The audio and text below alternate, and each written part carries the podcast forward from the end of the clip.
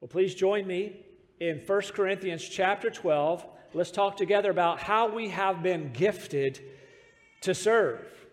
It's only October, but some of you probably have already begun to think about Christmas shopping. Some of you maybe have already started, and we start early so that we won't be stressed out as we get closer to Christmas. Now, my fear is by bringing that up, some of you are already stressed out because I brought up Christmas shopping, and now you feel behind. You are not behind. Still tons of time, but I'm on my way to a point, and it's this that you and I like to buy presents for people because we love them. We want them to enjoy the present, to get some benefit from the present. Well, we're in a passage now in 1 Corinthians 12 where we're going to be reminded that, that our God is the original gift giver. God is the ultimate gift giver. In fact, think about it. The moment you repented and believed in Jesus, God began to flood you with gifts.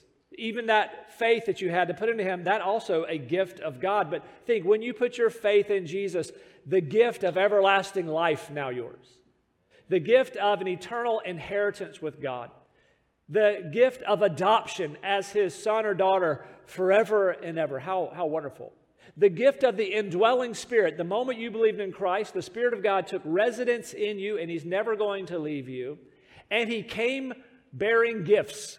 When the Holy Spirit came into you, the moment you believed in Christ, He brought you at least one spiritual gift, and we're going to talk about that this morning.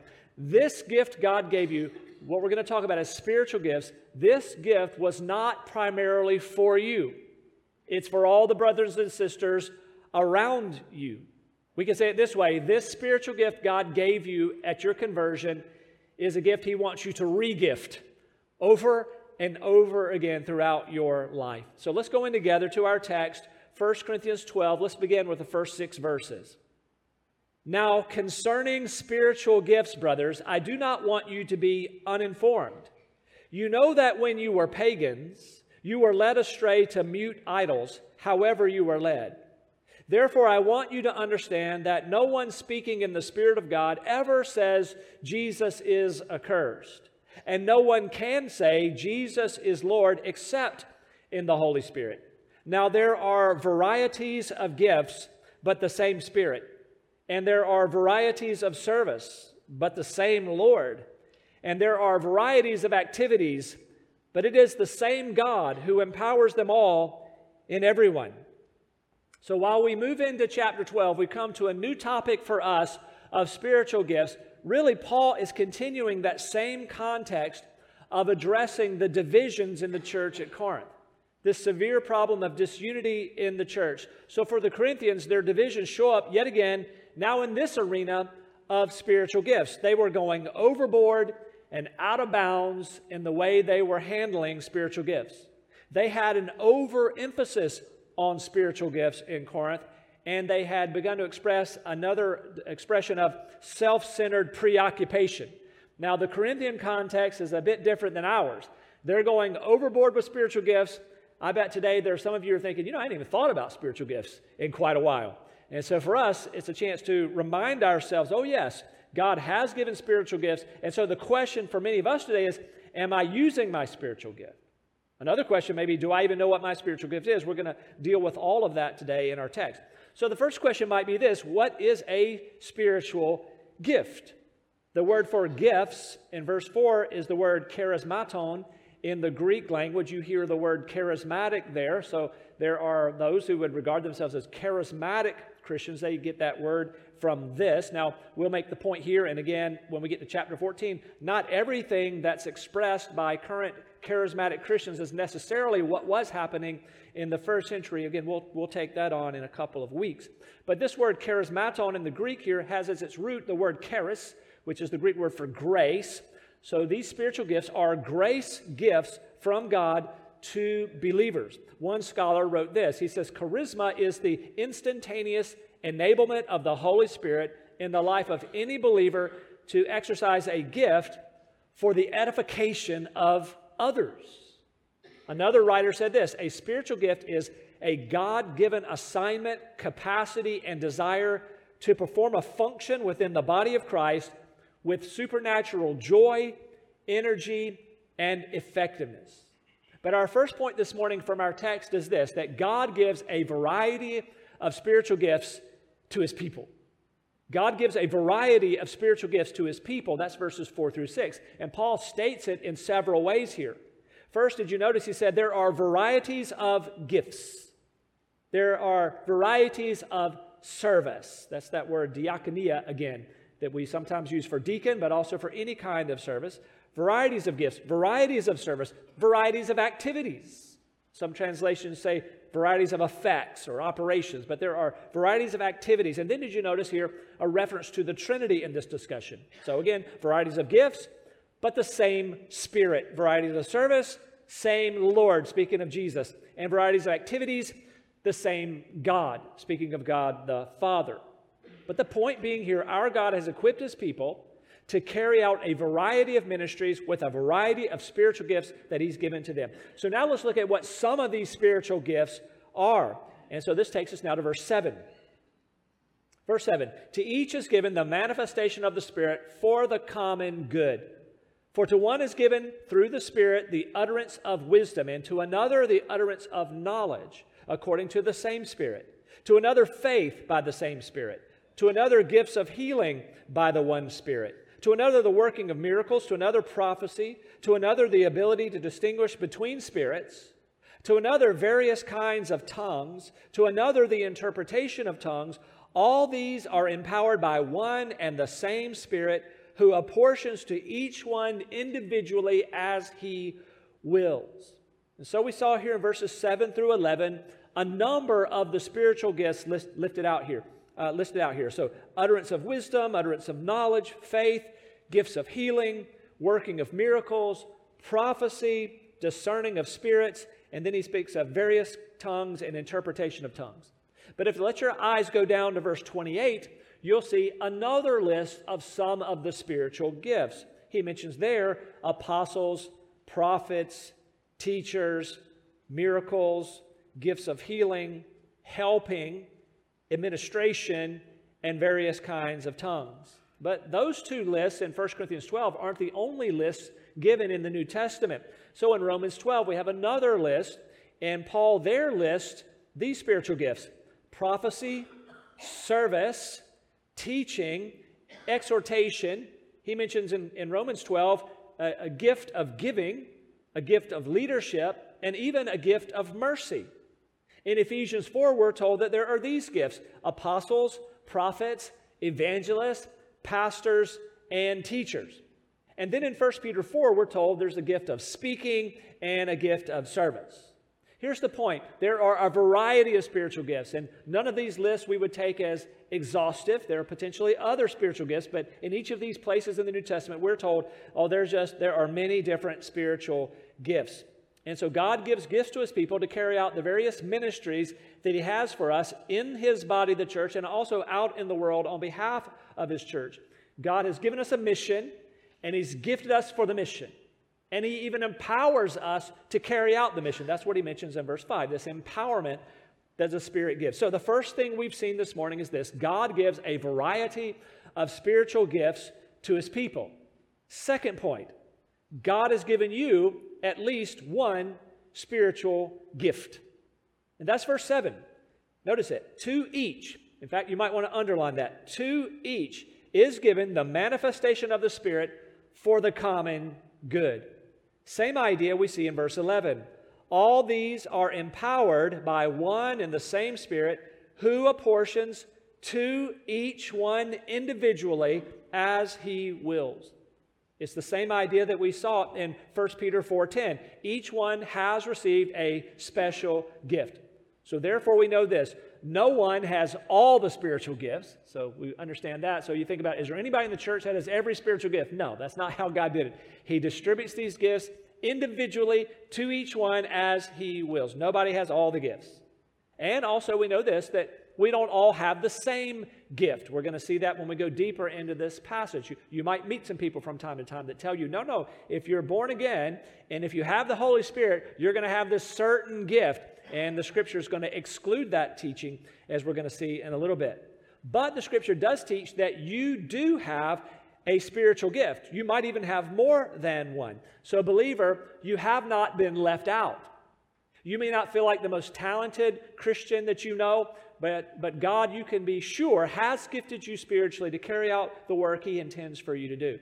So we think about this in a couple of ways. First of all, when you were born physically, uh, God gave you certain talents that were kind of latent in you. And as you got bigger, certain abilities of yours began to show up in your life. Maybe you were musical. Nobody knew when you were little, but as you grew up and practiced some instruments, you realized, I have an ability here. I have a God given talent for music. And some it's athletic, for others it's intellectual, maybe artistic, creative type. Some people are more mechanically inclined. We say even that is, is a kindness of God to, to equip people, even just naturally that way, believer or not. But then when you were born again, though, God then gave you another ability, a spiritual gift. And Again, the day you believed, you probably wouldn't have known what that was, but as you walk with Christ through the years, as you begin to serve in various ways, you begin to discover, okay, I think I'm beginning to see how God has gifted me.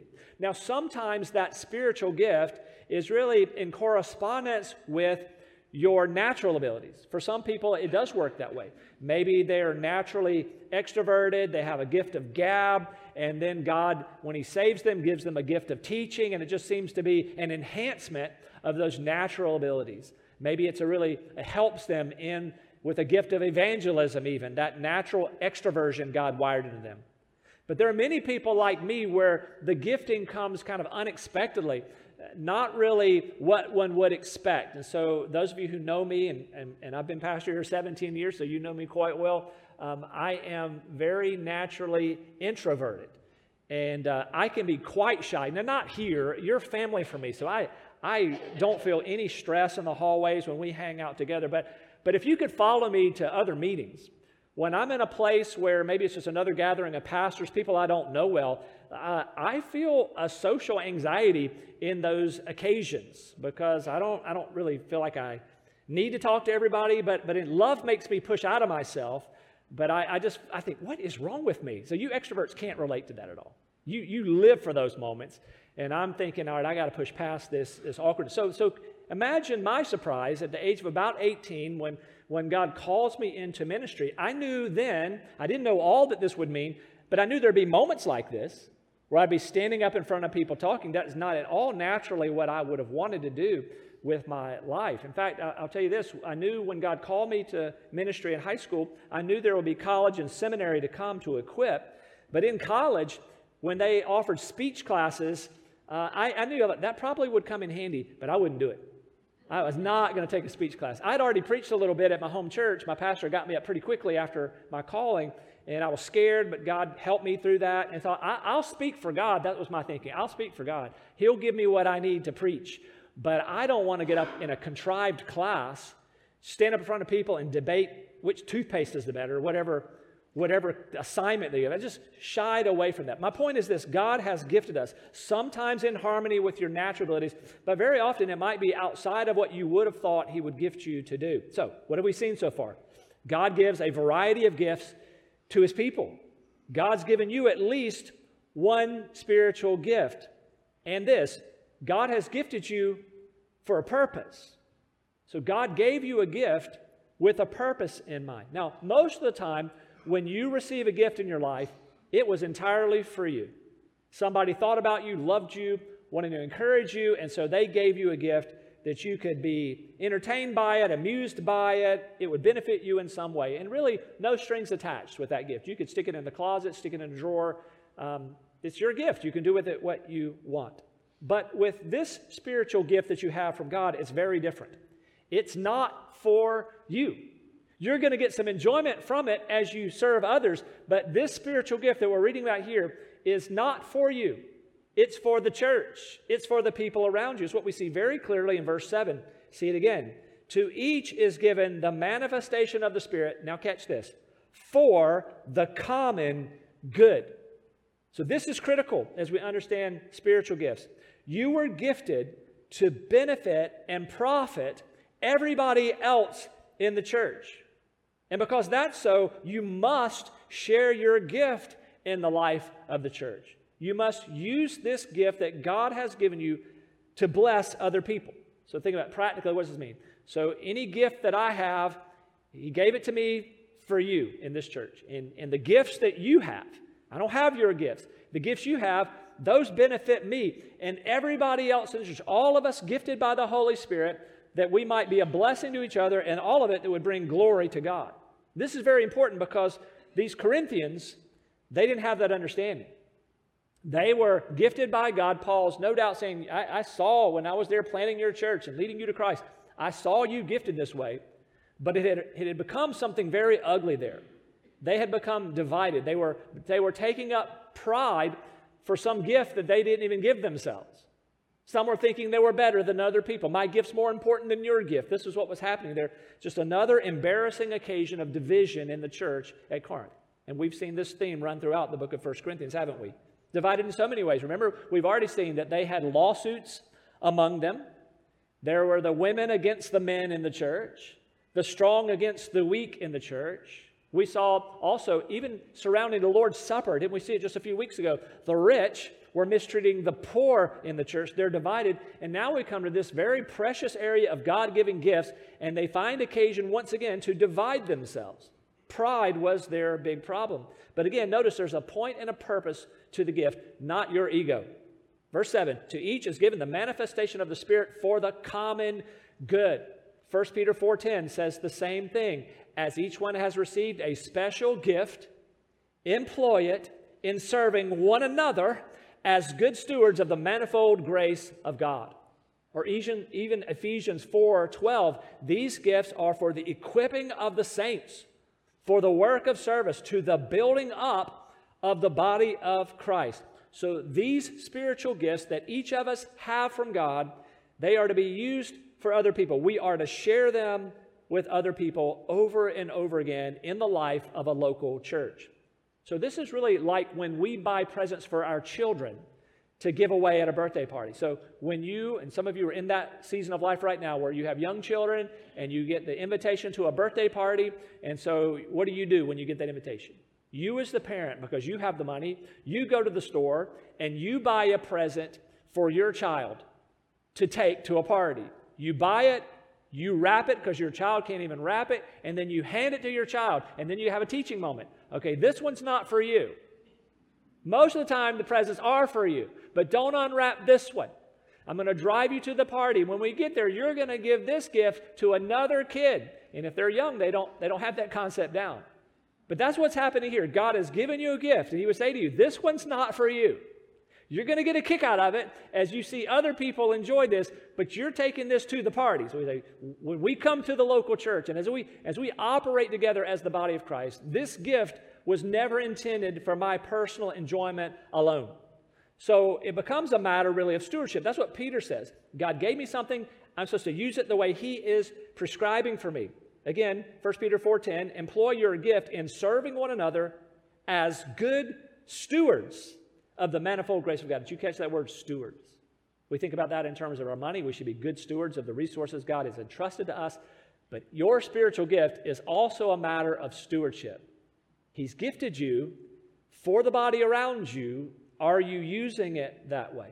So, this, this teaching would help us see that it's not an option for us to shelve these spiritual gifts that God's given us. Like, I don't feel like serving. I know now I know he's gifted me, but I choose not to serve. That's just not an option. We're being bad stewards. This gift he's given us is not for us to build up our own ego and our own pride and to strut around in the church. It's not an option not to share this gift. It's not an option to neglect this spiritual gift. Or we are unfaithful stewards of the manifold grace of God. So you have gifts that the rest of the body of Christ needs. God has individually given you the gifts, the gift you have according to his will for his purposes in this body of Christ. And then Paul gives the perfect illustration of what this is like. Now, I've already illustrated this message in a couple of different ways, but I can improve upon this. As we move deeper here, Paul says, you know what this is like? This is like the human body. The body of Christ is like the human body. Notice with me this illustration he gives, beginning in verse 12. For just as the body is one, and as many members, and all the members of the body, though many, are one body, so it is with Christ. For in one spirit we were all baptized into one body, Jews or Greeks, slave or free, and all were made to drink of the one spirit. For the body does not consist of one member, but of many. If the foot should say, Because I'm not a hand, I do not belong to the body, that would not make it any less a part of the body. And if the ear should say, Because I'm not an eye, I do not belong to the body, that would not make it any less a part of the body. If the whole body were an eye, where would the sense of hearing be? And if the whole body were an ear, where would be the sense of smell? But as it is, God arranged the members in the body, each one of them, as He chose. If all were a single member, where would the body be? As it is, there are many parts, yet one body. The eye cannot say to the hand, I have no need of you nor again the head to the feet, I have no need of you. So Paul's point is clear here. Each part of the body has something and does something that the rest of the body needs. And really, if you think about this illustration, it's actually, it has some comedy in it. When we have body parts talking to other body parts that I don't need you, I'm not like you, then therefore I'm not a part of the body. Paul's just saying that would be absurd thinking. We enjoy this illustration. And Paul says, This is how the Corinthians are acting. I'm more important than you. I don't need you. And other people, I don't feel as needed as you. Paul said, That's ridiculous. You are a part of one body. And one body has many parts, and every part of the body is necessary. And you and I, in our own bodies, we, we experience this most when something goes wrong with our body. When, when we're used to everything functioning pretty well, and then we have an injury of some sort, and then we go, wait a minute now, I, I now missed that part of the body that maybe seemed insignificant. For me, it was just a few months ago when I was washing some dishes, and uh, you know those uh, vegetable slicers? They're sharp. They're sharp, and uh, not just sharp with the vegetables. And so I'm, I'm washing that being careless, and, and I won't anymore because I, I sliced my, my very important pointing finger. You know, I need this one for preaching. You know, it's there. And uh, so I, I, I, sliced it. And you know that, that moment when it happens, you think, how bad am I hurt? You know, is this going to require stitches? Because it's, it's, one of those cuts that started bleeding immediately. And uh, it turned out to be no big deal. But it, even something minor like that, I mean, it took a couple of weeks for it to get back to normal, where it was smooth again and, and all that. Band aids every day for a while. Just something silly like that, I realize I, I, I'm now having to compensate for something that's not working well. Now, it's a bigger deal for me when my back goes out. And that's about three times a year. And I don't, I don't know when it's coming. Usually I'm doing something really dramatic and physical, like tying my shoes or something, and you know, something really athletic like that. And then my back goes out. And I know immediately this is going to be a miserable five to seven days coming up here as this kind of works itself out. But I, I miss my back when it's not doing what it ought to do here. And so, so yeah, we have this idea that, yeah, I am, I am interconnected.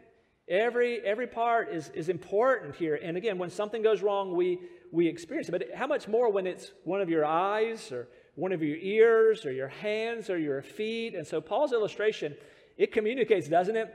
We're, we're a body. Jesus is the head of the body. We belong to him. What, a, what an awesome privilege to be a part of his body. But how important am I? As insignificant as we each individually feel, apparently we're quite important to this body and we want to serve in this body as God designed. Well, as we read now the final part of this chapter, we're going to see this that we indeed don't have all the same gift, and we're not more important than anybody else in the church. Let's, let's read the remainder of the chapter here. Verse 22. On the contrary, the parts of the body that seem to be weaker are indispensable. And on those parts of the body that we think less honorable, we bestow the greater honor. And on our unpresentable parts, our unpresentable parts are treated with greater modesty, which our more presentable parts do not require. But God has so composed the body, giving greater honor to the part that lacked it, and that there may be no division in the body, but that the members may have the same concern for one another. If one member suffers, all suffer together. If one member is honored, all rejoice together. Now you are the body of Christ and individually members of it.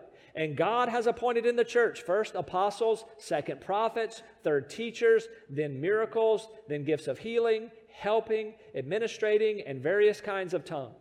Are all apostles? Are all prophets? Are all teachers? Do all work miracles? Do all possess gifts of healing? Do all speak with tongues? Do all interpret? And the implied answer to all those questions is no, no, we don't all have the same gifts. Then he goes on to say, verse 31 But earnestly desire the higher gifts, and I will show you a still more excellent way. And that's going to springboard us into what we'll see next week 1 Corinthians 13, that great love chapter. But for now, we take this on spiritual gifts, and we'll pick it up again in 1 Corinthians 14.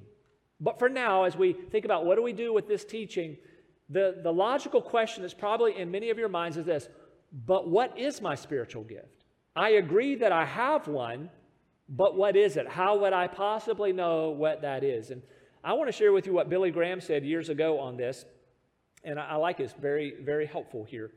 He said basically four things about this. He said, first, realize that God has given you at least one spiritual gift, and He wants you to know what it is and to use it for His glory. That's what we've been talking about from this text already. Secondly, he said, give careful and thoughtful prayer.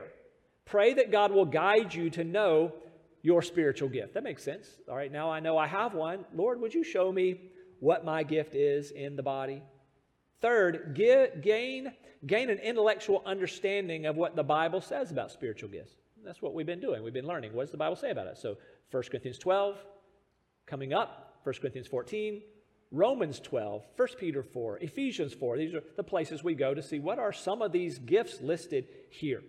And then Billy Graham said this evaluate yourself and your abilities. He said, We may find we like to do certain things, and we may discover that we're good at them. There are few shortcuts here. We simply have to discover specific ways in which our gifts begin to emerge. Often it's good to try a variety of situations. For example, in various ministries of the church. If I could summarize that down, how, do I know what my spiritual gift is? Pray and serve. Pray and serve. You likely won't know what your spiritual gift is on the front end, and then you go find the ministry that matches it. Typically, you're going to discover what your spiritual gift is as you're in motion serving the Lord. In some ministries that you're going to be involved in, you'll discover, you know, I think I have an aptitude here, and people around me are affirming my giftedness here. And I begin to see over time, I love what he said, there are no shortcuts here. Over time, I begin to see, I think I'm gifted more in this way than that way. Now, let me encourage you here. When you first try a ministry, it may not go well. And that doesn't mean you're not gifted. So, for instance, somebody might today go, you know what, I'm going to start serving, and I don't know what my gift is, but I know there are always needs in children's ministry, and you go do it, and that first Sunday, the kids just overwhelm you. You think, I'm obviously not gifted here. No, not, not obviously not gifted. Might be some skills you'll add to that gift, maybe some classroom management. Somebody with a little more experience will coach you in some of those tricks of the trade with that, but you might indeed be gifted.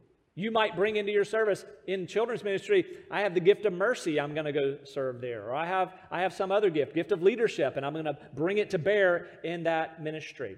And so so yeah, don't, don't be discouraged if your first outing in some ministry doesn't go perfectly. You can still grow in these things. Another way to encourage you is this that don't, don't be too quick to compare yourself to other people and by comparison assume you're not gifted. So think about, think about preachers.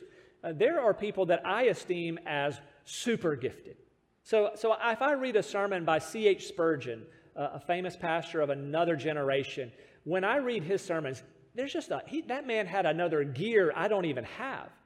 He, his sermons are amazing, and uh, he didn't even have a word processor, a computer. He didn't have Bible software. And I read, I read these amazing sermons. Like, that, that's just amazing. God has super gifted him. I used to attend Adrian Rogers Church. He's since gone on to be with the Lord, but, but to hear him preach every week and Wednesday nights, man, just there was never a bad sermon. It was always like edge of your seat. So super gifted. So what do the rest of us do? I guess I just go home. no, we just we just know it's okay if God chooses to super gift, just using my language. If God wants to super gift some for the benefit of the body of Christ, that's wonderful. And then the rest of us more modestly gifted, I just want to give my best to the Lord. If I can develop this better, I want to.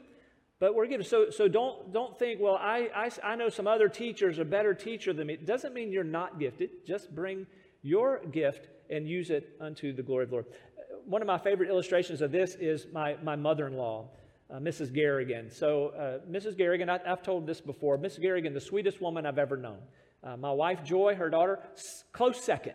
But, but Mrs. Garrigan, the sweetest woman I've ever known. So I don't have those great mother in law stories that some of you have. Some of you got those great mean mother in law stories that we like to laugh at. I, I, was robbed of those with this amazing saintly mother in law. Well, anyway, Mrs. Garrigan, among her gifts, she had the gift of mercy. She probably had other gifts, but the gift of mercy. And uh, it showed up in some ways. First of all, um, to a fault for her, she was one of those people that if you asked her for a donation, her heart would go out and she's going to give you a donation. The family would try to protect her from herself. But the, the sweetest illustration of this is Mrs. Garrigan would leave her car unlocked on the street of Manassas at night. So her family said, Mom, you left the car unlocked. And she'd say, I know, I know. Because if a homeless person were to walk down the street tonight and need a place to sleep, I would want them to stay in my car. Nobody ever took her up on that. She didn't advertise this car's for homeless people. But we thought, wow, that wouldn't ever have entered my mind. I'm locking my door, you know. But there's mercy. So anybody else who thought, well, I thought I had the gift of mercy, but I've never thought about leaving my car open for homeless people, I must not have the gift. No, you, you likely do, but there are some super gifted people in some of these ways. So again, as we reflect on 1 Corinthians 12, what are some points of application for us? First of all, we could get sidetracked by what do some of these gifts mean and what does that look like today? And by, again, 1 Corinthians 14, we're going to take on some of that. But for today, let's not miss this. Hear the call to unity in this passage. Spiritual gifts, interesting. We're going to talk about it, but, but do you hear here the strong call for unity here? That we are one body. Paul is driving that home to these divided Corinthians. And so for us, we take that to heart. Here we are, one church. We are very different, different backgrounds, different personalities, but let's let nothing keep us from remaining unified in Christ. One body, various parts, but Christ is the head of his body. So in our church, think of all the variety. We do have a team of pastors, we have a wonderful team of deacons, we have these great musicians and AV people, we've got a finance team that works behind the scenes, children's ministry volunteers, student ministry volunteers, greeters, prayer warriors, people who visit the elderly with our at home team, and many more. And in all of that diversity of gifts and serving, May we always recognize, and it's all about Jesus.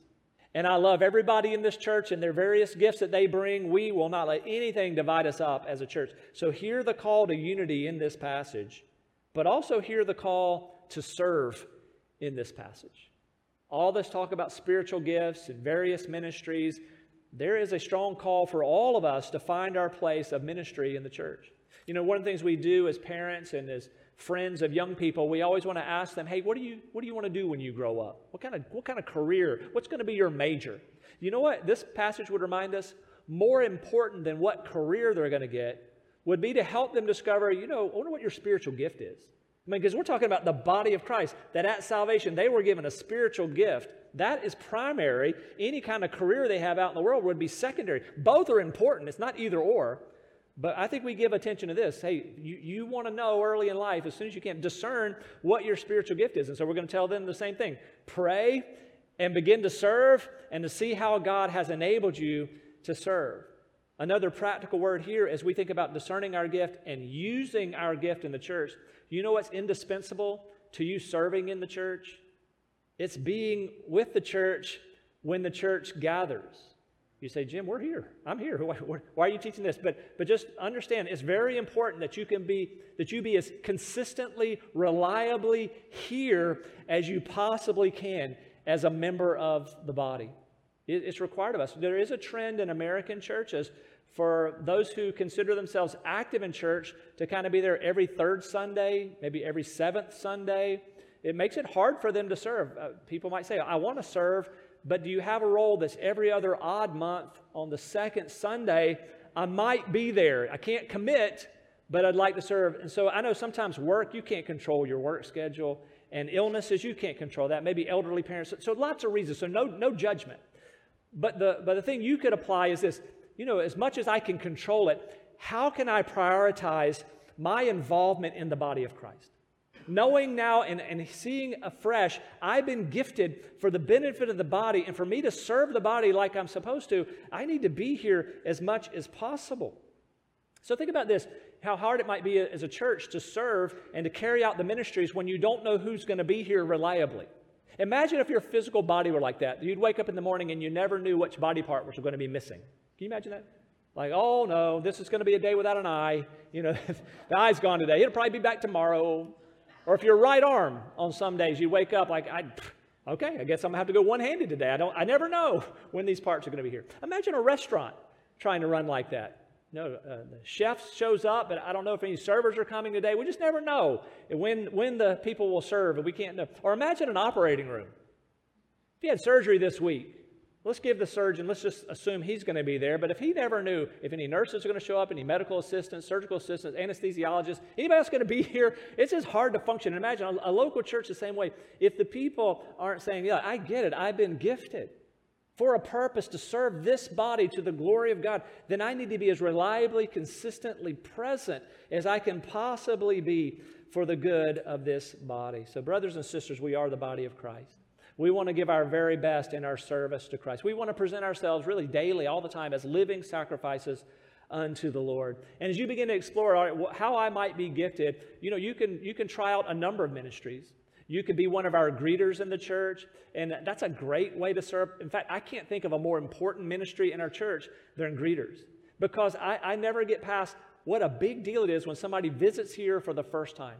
Do you know how scary that is when you visit a church for the first time? Those of you who have been here a long time? We have first time guests today. They probably had some anxiety coming in, like, where do I go? And will I be friendly? And will I be fed? All those questions. But a smiling, warm face, genuine there at the doors and then the hallways vital. And so if, if you think, I can't think of anything else to try, uh, sign up to be one of our greeters. You can even do that on our website. You hear us talk a lot about children's ministry for good reason because it takes an army. The two different Sunday school hours and Wednesday night programming, uh, we need people to serve there in our children's ministry. You can be a part of our prayer team on Wednesday nights. Pray for the needs of missionaries around the world and pray for these conflicts around the world. You, we pray about those things on Wednesday nights. Go on mission trips. Be an encourager in the hallways, even if there's not a title for the role. Just be a Barnabas. Be an encourager in the life of the church. Just respond. Serve while you can, and serve wherever you can. So you've been gifted. But before you can think about a spiritual gift, you need to receive from the Lord the greatest gift of all, and that is that gift of salvation. That's that gift of everlasting life. And so today, can I exhort you today? Maybe you've come here, and maybe you're watching our live stream, and you, you've been thinking about God and you're, you're, you're growing in your knowledge of Him. But can I, can I encourage you today? Make this the day that you put all of your faith in Jesus. He's already clearly been working in your life. If you're watching a live stream or if you're in this room, God's up to something. He loves you, He's drawing you to Himself. But there may be that one final step where you say, I no longer will resist you, Lord Jesus.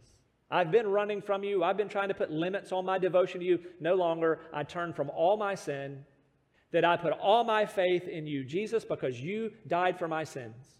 You were raised from the dead. I trust you to make me righteous. I trust you to take me to heaven one day. I no longer trust in myself. I change my mind. I change my direction. Jesus, it's all about you. I pray you'll do that. When you trust Jesus like that, he will indeed wash all of your sins away. He'll make you, as the scripture says, whiter than snow in the presence of God. The righteousness of Jesus will be credited to you. Isn't that amazing? And you will know that when you die, you'll have a home forever with the Lord in heaven. And then know that when you trust Jesus, the Holy Spirit's going to come into you. And as we said earlier, He's come bearing gifts, a gift that you're going to use to bless the body of Christ all around you. Let's pray together. What an amazing God you are. Lord, how we praise you for being the original, the ultimate gift giver. Nobody has outgiven you. That you would make a way for our sins to be forgiven, that you'd make a way for us to be reconciled to you, to be with you forever, that you would give us a home in your heaven. Amazing. And then, Lord, thank you for this reminder that you've gifted us to be a blessing to other believers in this very church. So help us to, to rise up to that. Lord, as your people begin to seek you for what their spiritual gift is, would you make that easy for them? Would you show them what it is? And Lord, give them the joy of serving. We pray in the name of Jesus. Amen.